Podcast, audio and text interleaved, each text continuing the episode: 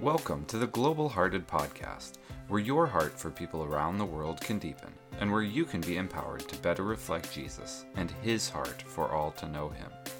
I'm Jason Paulson, here with Anthony Taylor for today's discussion. All right, listeners, since today we're going to be discussing Genesis chapter 2, verses 4 and following, I'm going to read that for us before we get started.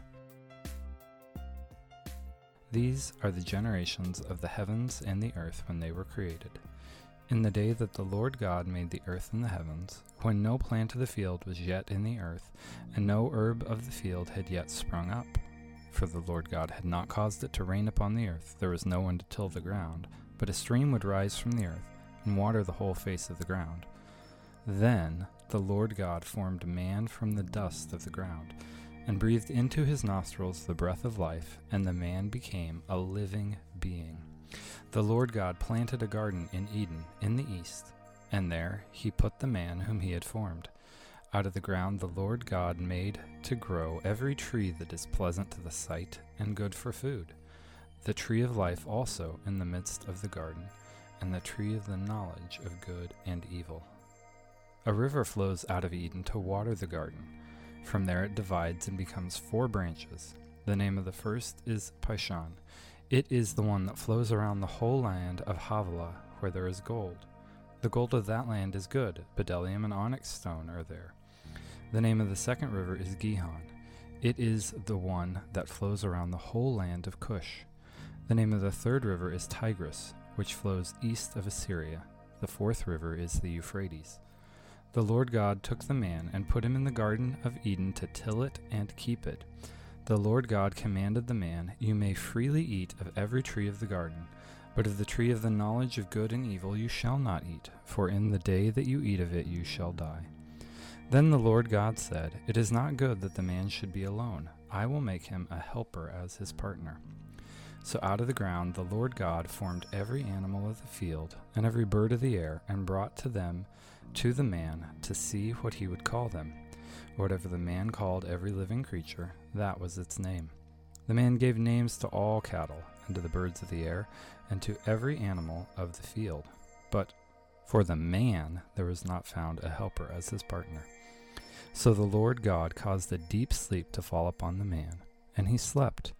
Then he took one of his ribs and closed up the place with flesh. And the rib that the Lord God had taken from the man, he made into a woman and brought her to the man. Then the man said, This at last is bone of my bones and flesh of my flesh. This one shall be called woman, for out of man this one was taken. Therefore, a man leaves his father and his mother and clings to his wife, and they become one flesh. The man and his wife were both naked, and they were not ashamed. Well, Anthony, we've been digging deeper into the narrative in Genesis chapter 2, uh, talking about the second creation narrative, uh, about some of the ways that translations uh, give us different words um, and exploring some of those words, especially like work and serve and cultivate, um, can help us really see how God is uh, forming the world in this uh, in this early creation narrative. Uh, we just got done talking about uh, the sovereignty of God and the tree of the knowledge of good and evil. Um, and then you were saying that in chapter 2, verse 18, God notices that the man is alone. Um, and what what more can you really draw out for us here in this second part of this uh, Genesis 2 narrative? Well, as we again, the this the second creation narrative is framed by this theme of incompleteness, you know, because in the beginning there's, you know, after, at the end of the first one, the earth is full and there's animals and there's plants, everything is perfect. And then we start out with the second, and there's no plant of the field yet on the earth. And we realize because this the what, what this teaching us is that the earth really needs God and human involvement for it to um, become what it was meant to be, be to become. And so then you know, then the man is created, but there's no place for the man to live. So God forms this garden, and and you know, and then now that the garden is formed, um, in verse 18 it says, um, "It's good that the man. It's not good that the man should be alone." Um, and it, you know, we're as we look at this, as we look at who God is so far in the narrative, God is completely other centered. And here he's completely empathetic. Um, he's he has this deep em- empathy. And so to rectify this incompleteness, God gets to work to find a suitable helper. Um, you know, in verse 18, in the translation I'm using, it says, I will make him a helper as his partner. Um, and in the Good News translation, it would be a suitable helper. And so we have to ask, what does the term helper mean? Um, in English, we typically view a helper as someone lower in status to the one being helped. You know, it's like a servant. The word in Hebrew is ezer, and it's used, but the difference here is see what we have in English, we're thinking of someone who comes alongside and helps someone who is somewhat lower in status. But in the Hebrew, this word ezer is used for the one who has the strength and power to come alongside and help in times of trouble. And th- this word is typically used for God in the uh, Hebrew Bible. And so keeping that in mind, who's God in the narrative? You know, God is the one who sees there's no one to till the earth and he makes a man. And then he sees that the man has nowhere to live. So he plants a lush garden for the man, a garden filled with trees and overflowing with water. And here, God sees the aloneness of the man. And we, as we proceed, he forms from the ground all the animals of the earth and all the birds in the sky.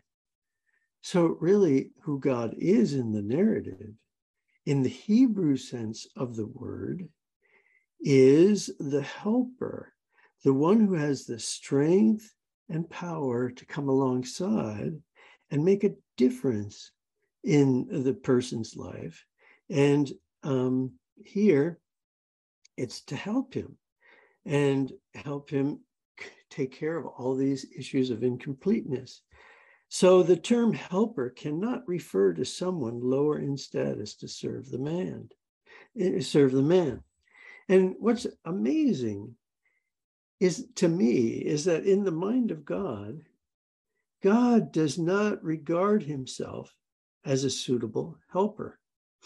Even though the man has God present with him, God's presence with the man does not alleviate the man's aloneness. You know, so I mean, that's not something we typically think about. You know, here it, the man is a perfect situation. He's got God with him, but God is the one who notices he's alone. Even God's own presence with the man doesn't rectify this. And we we don't we typically not, don't even think about that. So what's God looking for? He's looking for a physical someone who can image God by doing what God does, by loving, relating, caring, understanding, empowering, and having a positive, constructive impact on the man's life. To highlight that the search was for a suitable physical counterpart, you know, as God had formed the man from the dust of the ground earlier in the narrative, so God forms all the animals and birds from the ground. And that's in verse 19. So out of the ground, the Lord formed every animal of the field and every bird of the air and brought them to the man to see what he would name them. Um, and so to further develop this idea of suitability, in the counterpart to the man. You know, so God brings the animals before the man so the man can name them. And traditionally, the man's naming of the animals has been interpreted as the man demonstrating authority over them. And yet, this is not how the book of Genesis portrays the function of naming. And because if we jump to Genesis chapter 16, verses 13 and 14, we see that Hagar names God. She says, You are the God who sees me. Now, surely Hagar was not exercising her authority over God. What was happening here is she was memorializing her unbelievable encounter with the living God. And we see in Genesis 28 19 that Jacob named the place where he had his dream and seeing the angels ascend and descend and seeing God at the top of the of the ladder, Um, he, he named that area Bethel. Now, this was not demonstrating his authority over the place, it was memorializing his meeting God there. And so, so we see this function of memorializing surface in the naming of Isaac. Abraham named his son Isaac to memorialize the laughter Isaac brought to his household. And this is the same case with the naming of Ishmael. God wanted Hagar to name her son Ishmael to memorialize the fact that God had heard her and responded to her in love. So rather here than seeing the man's naming of the animals as a demonstration of superiority, I think it's better to view the naming of the animals as describing the process of the man establishing a level of familiarity with the animals and the birds in the search for a suitable helper. And so, you know, he's encountering all these animals, all these birds. And at the end of the exercise, what's amazing is that there is no one from all of them that qualifies as a suitable helper for the man. So, God, as the man's helper, continues to take active steps to alleviate this incompleteness. In verse, um, you know, in 20, at the second part of the verse, it says, you know, but for the man there was not found a helper as a, as his partner. So the Lord God caused a deep sleep to fall upon the man, and he slept, and then he took one of his ribs and closed up its place with flesh. Um, and God fashions this into the woman. Now, again, the verb of, you know, um, and the rib that the Lord God had taken from the man, he made into a woman. And this verb made um, is the same as when he made man from the dust of the ground. And so both the man and the woman came into existence through the direct and active involvement of God. Now, throughout history, there's been different approaches to what woman being created from the rib signifies. Misogynist assumptions that the women were inherently weaker and inferior to men, and consequently needing oversight, shaped much of that thinking, even through, um, sadly, through the Christian church. The early Syrian church fathers accepted Philo's interpretation that the woman was equal to half a man because she was formed from only one side of the man.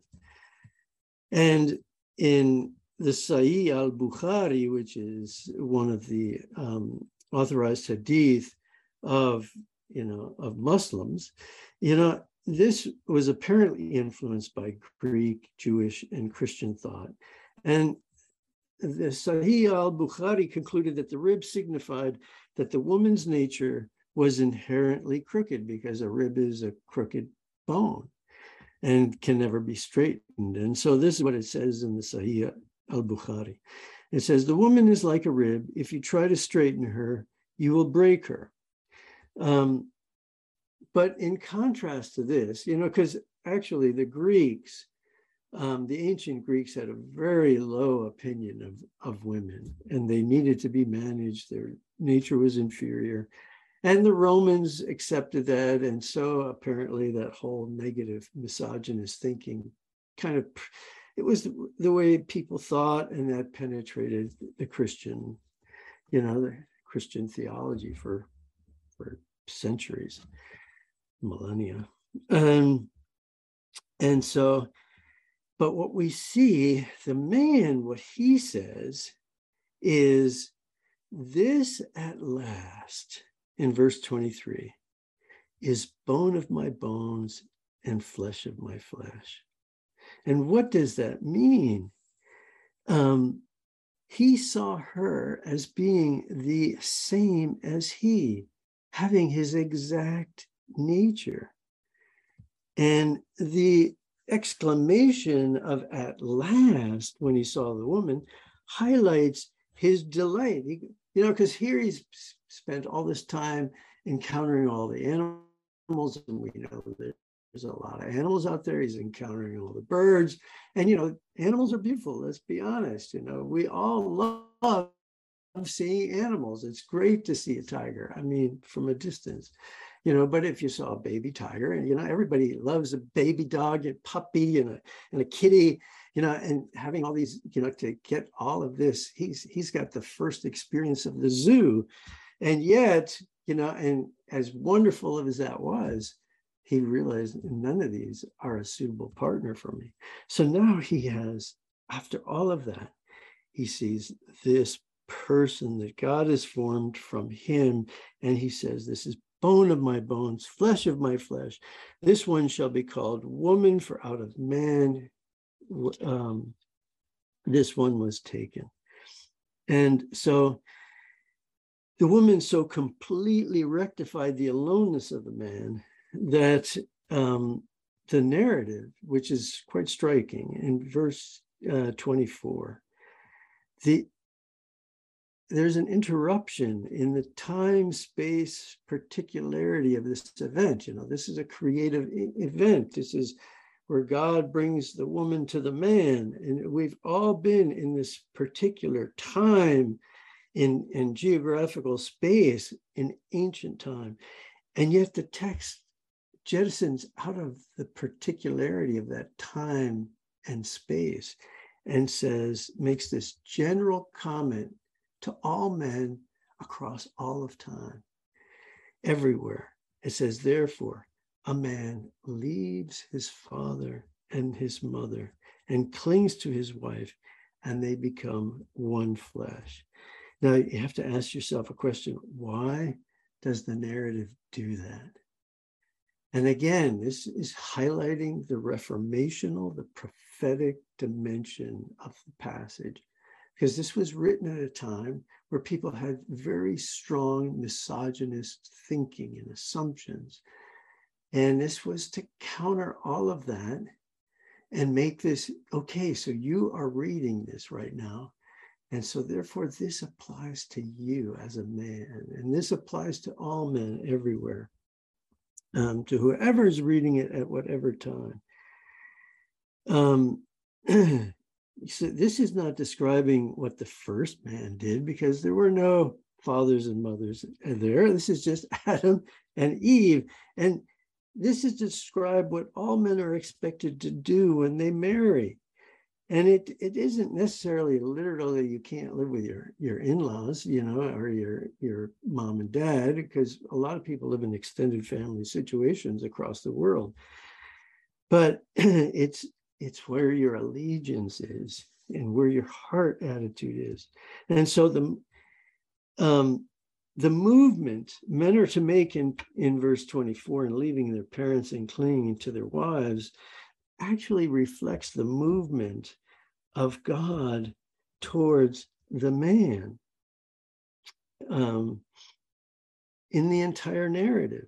God has been actively moving on the man's behalf by making the man, making a garden, making the animals and birds, and finally making the woman and bringing her to him. God has been helping the man this entire time. Now, this man and all men are to move towards their wives and fulfill their roles of being God's image bearers by helping and serving their wives. Thanks for joining us on the Global Hearted Podcast.